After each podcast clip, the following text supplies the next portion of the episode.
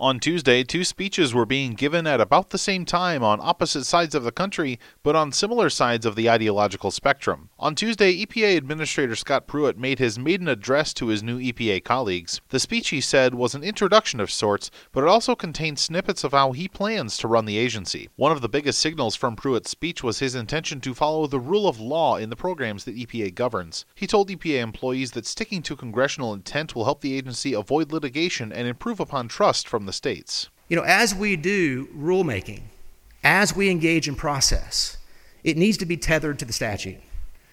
The only authority that any agency has in the executive branch is the authority given to it by Congress. Sometimes those authorities are broadly stated, giving much discretion to an agency to engage in the authority given to it, granted. But other times, Congress has been very prescriptive.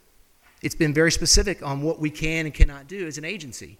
We need to respect that. That could be welcome news for the renewable fuels industry. There was initial concern from the industry after Pruitt was announced as the EPA nominee based on his earlier opposition to the renewable fuel standard, but comments made since his name was announced have eased some of those concerns. At about the same time Pruitt was addressing EPA employees, Renewable Fuels Association President and CEO Bob Dinneen was delivering his annual State of the Industry speech before the National Ethanol Conference in San Diego. Dinneen says he expects Pruitt and Energy Secretary Rick Perry will follow clues from the president on support for ethanol. President Trump's support for ethanol and the RFS is unwavering.